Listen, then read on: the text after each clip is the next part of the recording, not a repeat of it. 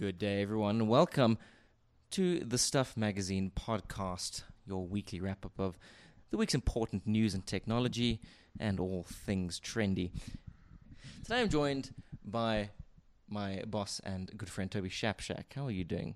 I'm good, thanks. Happy New Year. And to you as well. Happy New Happy Year. New Year to everybody. I assume you had a good break. I, indeed, as best as you can during a global pandemic. But, uh, I mean, the usual conversation you have at this time of year is around New Year's resolutions, isn't it? But I think everybody's resolution is to get off WhatsApp.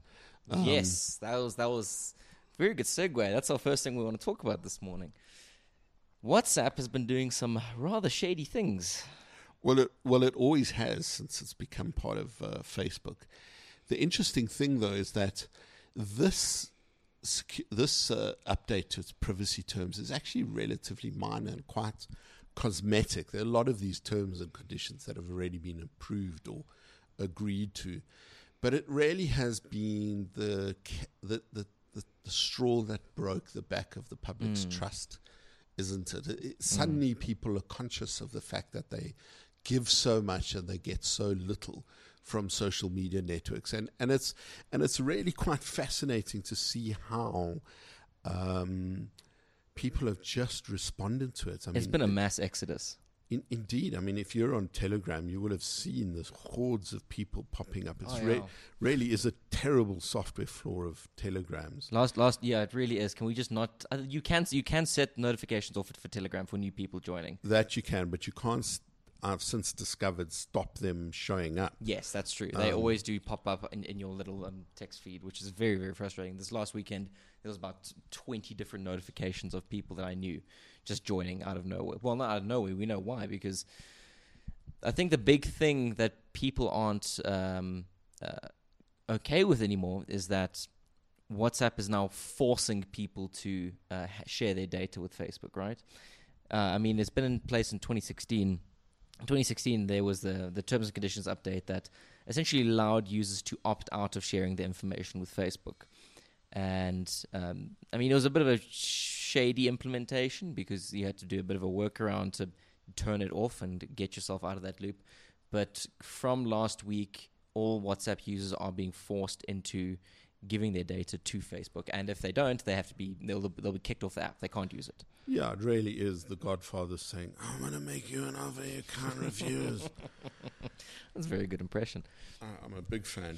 Um, but the, the the problem is is that Facebook needs all of these terms and conditions because they're trying to implement what many people and and I agree is a is a a strategy of so deeply integrating WhatsApp and Messenger and Facebook and all of these Facebook Messenger and all of these other apps so that when the government says you've got to split them up they can say no we can't they're too deeply integrated now of course this is going on right now. The, the, the FTC and 46 US states sued Facebook last year.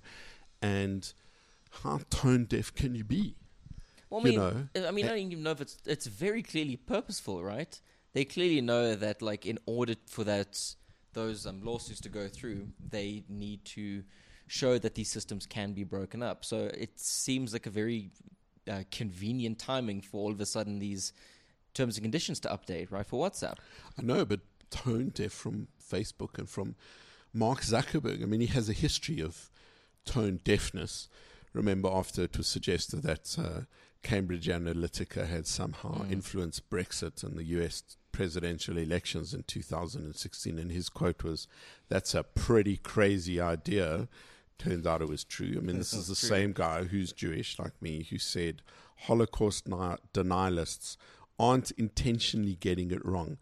Oh, they are very intentionally very- getting it I mean, wrong. I mean, they're usually white nationalists, you know, fascist neo Nazis. That's very intentional, and uh, and you know he's he he's the person who's ultimately in control of this vast empire. What we saw with the suspension of Donald Trump is that Facebook and Twitter and everybody else was running scared for the entire time Trump was president. And as soon as he wasn't, then they started behaving in a totally different way. As soon as they realized that he wasn't going to be bringing in as much money as he was, a lot. Of, I think a lot of them turned around and said, "Okay, off our platform." Well, there are two things. One's user engagement, and he certainly brings that. And two, he breaks the rules. And everybody has been pointing out over and over and over that he breaks the rules and that he gets away with it. And of course, he got away with it because he was the president. And when he got angry, he threatened to revoke Section 230 uh, of the of the legislature that covers internet traffic, which absolves the publishers, the content, the, the platforms uh, from responsibility for what people publish. And that I think is one of the laws that, that, that is going to be reviewed under the Joe Biden presidency, which, you know, I mean, it's, I'm so relieved. It's you know what? Who isn't relieved that there's like uh, so nice to wake up and not have to worry about the US potentially nuking someone else. Covfefe. anyway, back to WhatsApp and, and the and the issue with WhatsApp and Facebook is that, I mean, a lot of I've been, I've been watching the surge of Telegram users. They got seventy in seventy two hours. They got twenty five million new users. They hit five hundred million users last week. Yeah, it's taken them over the half a billion mark, and good for them. What is the difference? People keep saying to me, and I say, well. Telegram's owned by a Russian guy who developed it so that his own country couldn't snoop in him after he was forced to sell uh, his uh, his very successful Russian internet business. Pavel Durov, I think his name is. Yeah. yeah, very very successful business, and he was forced to sell it by basically uh, the Russian state. They made him a deal he couldn't refuse. so his intention is to create a, a, a network where where his own government can't spy on him. So that compares to Facebook, which is a company that makes tens of billions of dollars of profit every single year. By using users' data. Exactly, and, and by knowing as much about us as they possibly can. Their business model is predicated on data mining their own customers to sell them more. Right? So I've heard that before. I've heard it from all those people that sell uh, Amway. Mm. Your friend is not a friend; they're just a business opportunity you haven't capitalized on yet. That's what Facebook is. Facebook's hauled us into some kind of Amway-like universe, yeah. whether we like it or not. We are the products that, they and we are the products, and we are being sold to the advertisers, and that is the significant difference. I'm really quite sad about it because f- WhatsApp's actually great software. It's a really good app. It's, it's a really well made app. It's really good, and the fact that it that that its owners are who they are means it has to go, and people really have to get this. Do you think this changes in any way the um, widespread? Because um, I know you've brought it up uh, previously on the show uh, in the past. Um, the widespread conspiracy theories and, and fake garbage that people spread around WhatsApp. Because WhatsApp is horrifically prolific at uh, people forwarding on messages without actually thinking about what they what they're um, sending on, and it's a massive problem on the app. And do you, do you want do you wonder if Facebook is actually going to do anything about that with like this new these new conditions? Because they've said that they were going to be doing closer monitoring of WhatsApp post these the, the, the terms and conditions rollout. I wonder how effective that is going to be in, uh, implemented. You know how effectively that's going to be implemented. One would hope so. I mean, I, I have to say I have um, very little trust and faith in Facebook ever doing the right thing. Certainly not leading from the front. Obviously, it was Twitter that banned Trump first. Interestingly, the only social network that hasn't done anything new about this vast trove of disinformation and uh, rampant conspiracy theories like QAnon and uh, anti vaxxers is Pinterest. Pinterest has come down hard from the very beginning on misinformation, on anti vaxxers, on all of these crazy conspiracy nutters. Um, and they have, uh, they have, um, made sure that it, their platform doesn't allow it. Now, all of the platforms can not allow it immediately. Yeah. But Facebook and YouTube get their money from how many people look at posts or videos or views. That's their process. So even if it's untrue, even if it's socially damaging, even if it's beyond the realms of science and rationality, they don't stop because they need the traffic. Mm. So this kind of paltry excuse that that that Facebook and Mark Zuckerberg have been offering up all this time that uh, they downrank it. All that means is that it's still there. People can still get to it and the nutters have a way of getting there. I mean, well, these- the people who are most driven to look at that stuff are going to find it no matter what, no matter where you hide it. Like yes, it's And- not and they- hiding it. and there is no way to use rationality to convince these people that anything else is true. Here's an interesting thought experiment. The FTC and 46 US attorneys general, that's how you pronounce it, attorneys general, are suing Facebook for antitrust, anti competitive behavior, and they want them to sell off WhatsApp and Instagram. Now, I think both of those could be standalone businesses in their own right. If you look at how Facebook's integrated merchant accounts into both uh, Instagram and WhatsApp, you can you can work with a business, interact with a business, deal with a business Very easily directly through them. They don't need the mothership. Um, and as we said, WhatsApp's actually really great software. There's so many things WhatsApp does that are really the best Mm. of all the messaging apps and why we all end up there, apart from the obvious network effect of over 2 billion of us on it. But in the early days, WhatsApp cost a dollar. I very happily paid a dollar. I would pay a dollar a year. Easily. I pay a dollar I a did month the same. I did the same. you know, like a small token amount. And if you got, you know, half of the people on Instagram who could afford to and who would do it so that they didn't have to uh, have their data mined, um, half the people on Instagram paying a dollar a year, that's a billion dollar business, a dollar a month. You know, I, and and use a freemium model where you know people who people who want to Customize their app further. or do something can pay a fee. Yeah. I'd happily do that, and I'm sure a vast majority of people would do that.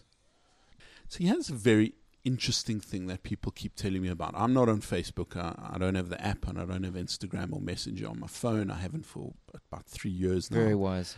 So I'm not in the Facebook universe. I, I, I, it's remarkable. If anything important happens on Facebook that I need to know about, somebody tells me.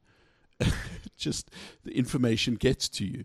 So I miss a few birthday parties or afternoon fetes or markets. What can I say? But for the most part, my life has been unencumbered for the last three years. So I'm not a good test case. But a friend of mine, when I told him the story, messaged me and he said that he he was having a conversation with his sister on WhatsApp about a medical condition I suspected I had. Next time I looked on Facebook, there was a suggestion for me to join a support group for that very thing. So last week I was I was on uh, Highveld with DJ Fresh, and I told him the same story, and I said, uh, "People have done this," and a guy messaged in to say, "I typed hepatitis in WhatsApp, and it appeared on Facebook. Shapshak is correct." Hmm. And that's really fucking scary. You have to cut out. That's really, really scary.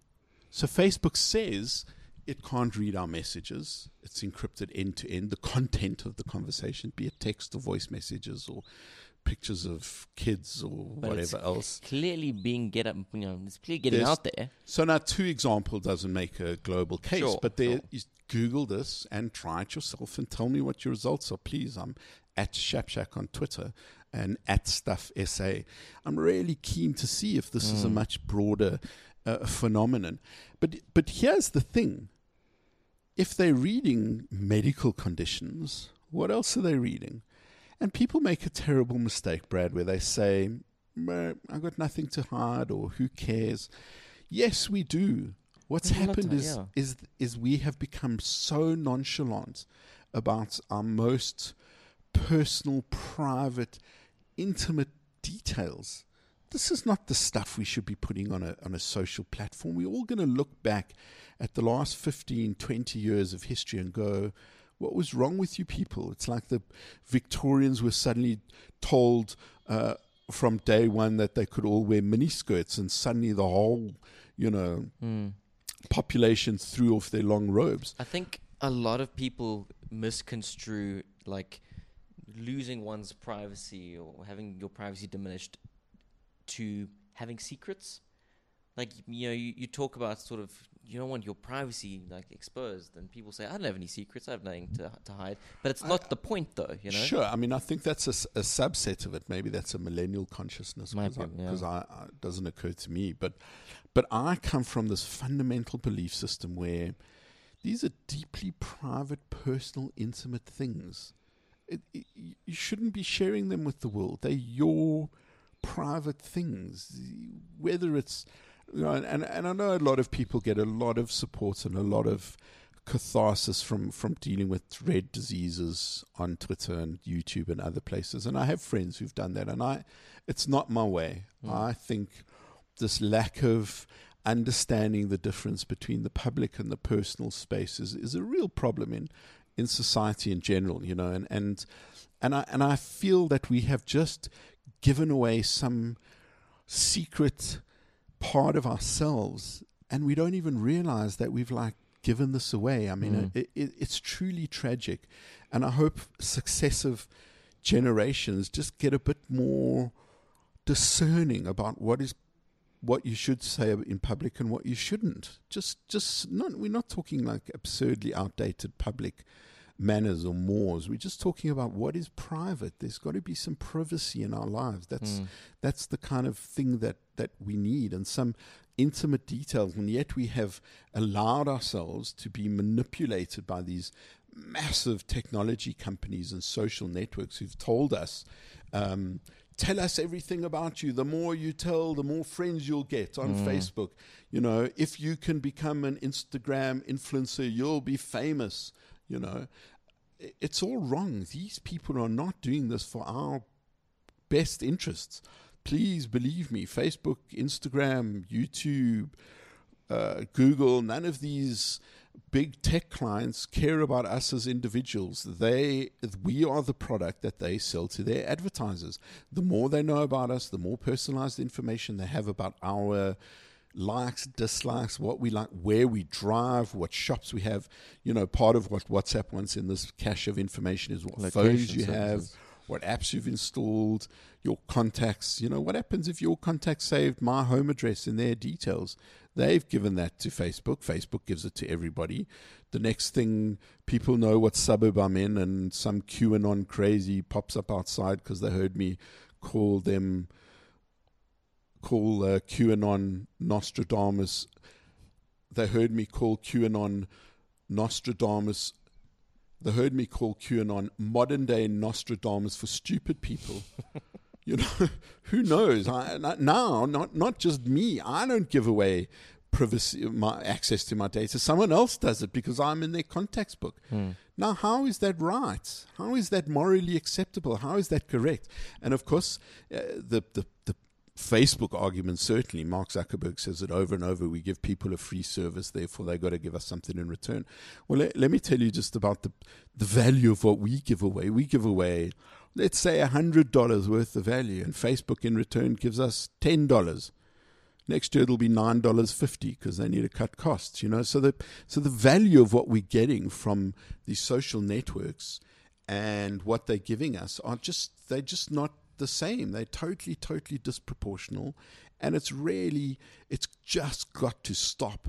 So even though this WhatsApp outrage is is pretty limited and, and, and cosmetic in many ways. At last people get it and people get that they are they are handing over something personal and intimate that, that is theirs and theirs alone or theirs to share with their closest people. And they're giving it to the world, and all they're getting in return is more customized adverts for cosmetics or uh, what's the latest phase I see everywhere or saw everywhere in December? Uh, pajamas that look like suits that you could work from home. We even wrote a story about it on wrote- stuff. we did write a story about It, it, it was everywhere, you know. Yeah. So um, I, I just don't see the value. I don't see that we are getting the value of what, what we are giving to Facebook and Google and all of the others. And I, and gladly, the world is seeing it too. What so, so what would you recommend um, people go for? Telegram, Signal. I know you use Telegram quite a bit. Uh, Telegram and Signal are both fine. Uh, the you know Telegram Telegram works very well across platforms. Uh, there's you know for my purposes there are more people on it now than there are on WhatsApp. Yeah. and I'm very happy to stick with that. Signal I use for a lot of my uh, journalism contacts who are very strict about privacy, and that's fine. I, you know, I think both of them are both It's of nice them to are have fine. both servicing a different sort of uh, use for you, I suppose. Yeah, exactly. And and in fact, I mean, I mean, for a while it was actually quite helpful, but now that that ship has sailed. Um, whilst testing an Apple Watch, I managed to turn off all the notifications for all the things but what I really wanted to see, and and Telegram was where I communicated on. We use it on stuff, Using and stuff, where yeah. Uh, we talk on Scrolla.Africa and my wife and, and business partner. So actually, Telegram for a, for a long time, for the last I don't know six months or so, has been limited to only the most important messages that I need. And now, you know, now it's it's overflowing, and I'm I'm happy with that.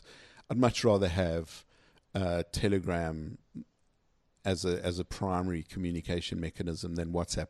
And the key thing, as I say over and over, one company is owned by a Russian guy who doesn't want The to- government his his his government to snoop on his messages, and the other's owned by a, a company that is the the the, the absolute Antithesis. pinnacle. Yeah, the antith- firstly the antithesis of that, but the absolute pinnacle of, of capitalist surveillance, uh, surveillance capitalism, Mm. um, and makes tens of billions of dollars of profit every single year by knowing as much about us as it can. And and even though they can't read the messages, they know what phone sent it, they know who we sent it to, they know where I am, they know where you are, they know where I drove for lunch, they know what shopping centers I prefer.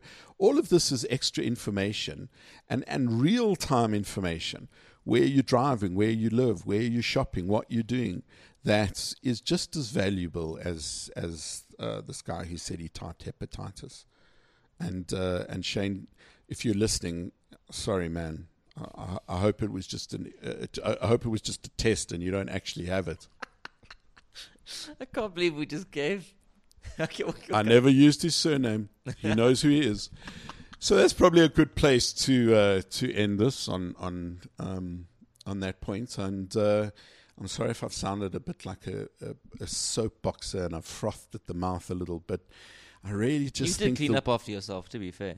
True. I, I just really think the world has got to get that with Facebook and Google, you are the product. If you are getting something for free, somebody's paying, and it, and it's usually us. And that, and that's part of the reason I'm such a fan of Microsoft and Apple. I Mm. buy services from them, I buy hardware from them, um, and I pay for it with my credit card and Yeah. not with bits and pieces of my personal life. They do not data mine me as a customer. I find that deeply and profoundly rewarding. Who would have thought? You know, in 2021, we would look back at one of the great anti-competitive companies of its era, Microsoft, in the in the 80s and the 90s, um, uh, well, 90s and 2000s, and uh, and called them a bastion of good governance. Yeah. Similarly with Apple, but that's the bottom line. They have a business model where they sell you something, a physical thing, a service, a, a, a phone, a beautiful Surface Pro, uh, an iPhone. They sell you something, you pay for it, and they don't data mine you to sell you to someone else. That's just benevolence, really. is. Just benevolent overlords, aren't they? Well, that's the most we can hope for these days. You've been listening to the Stuff Podcast. Thanks for joining us. Please subscribe wherever you get your podcasts. And uh, we'll Check out the website over at uh, stuff.co.za. And uh, you follow us on Twitter. We are at StuffSA. In the last week, you can read Brad and Marseille and Brett's amazing coverage of the Samsung launch. Uh, we're going to do a separate podcast about that and uh, all of the great devices that they have produced.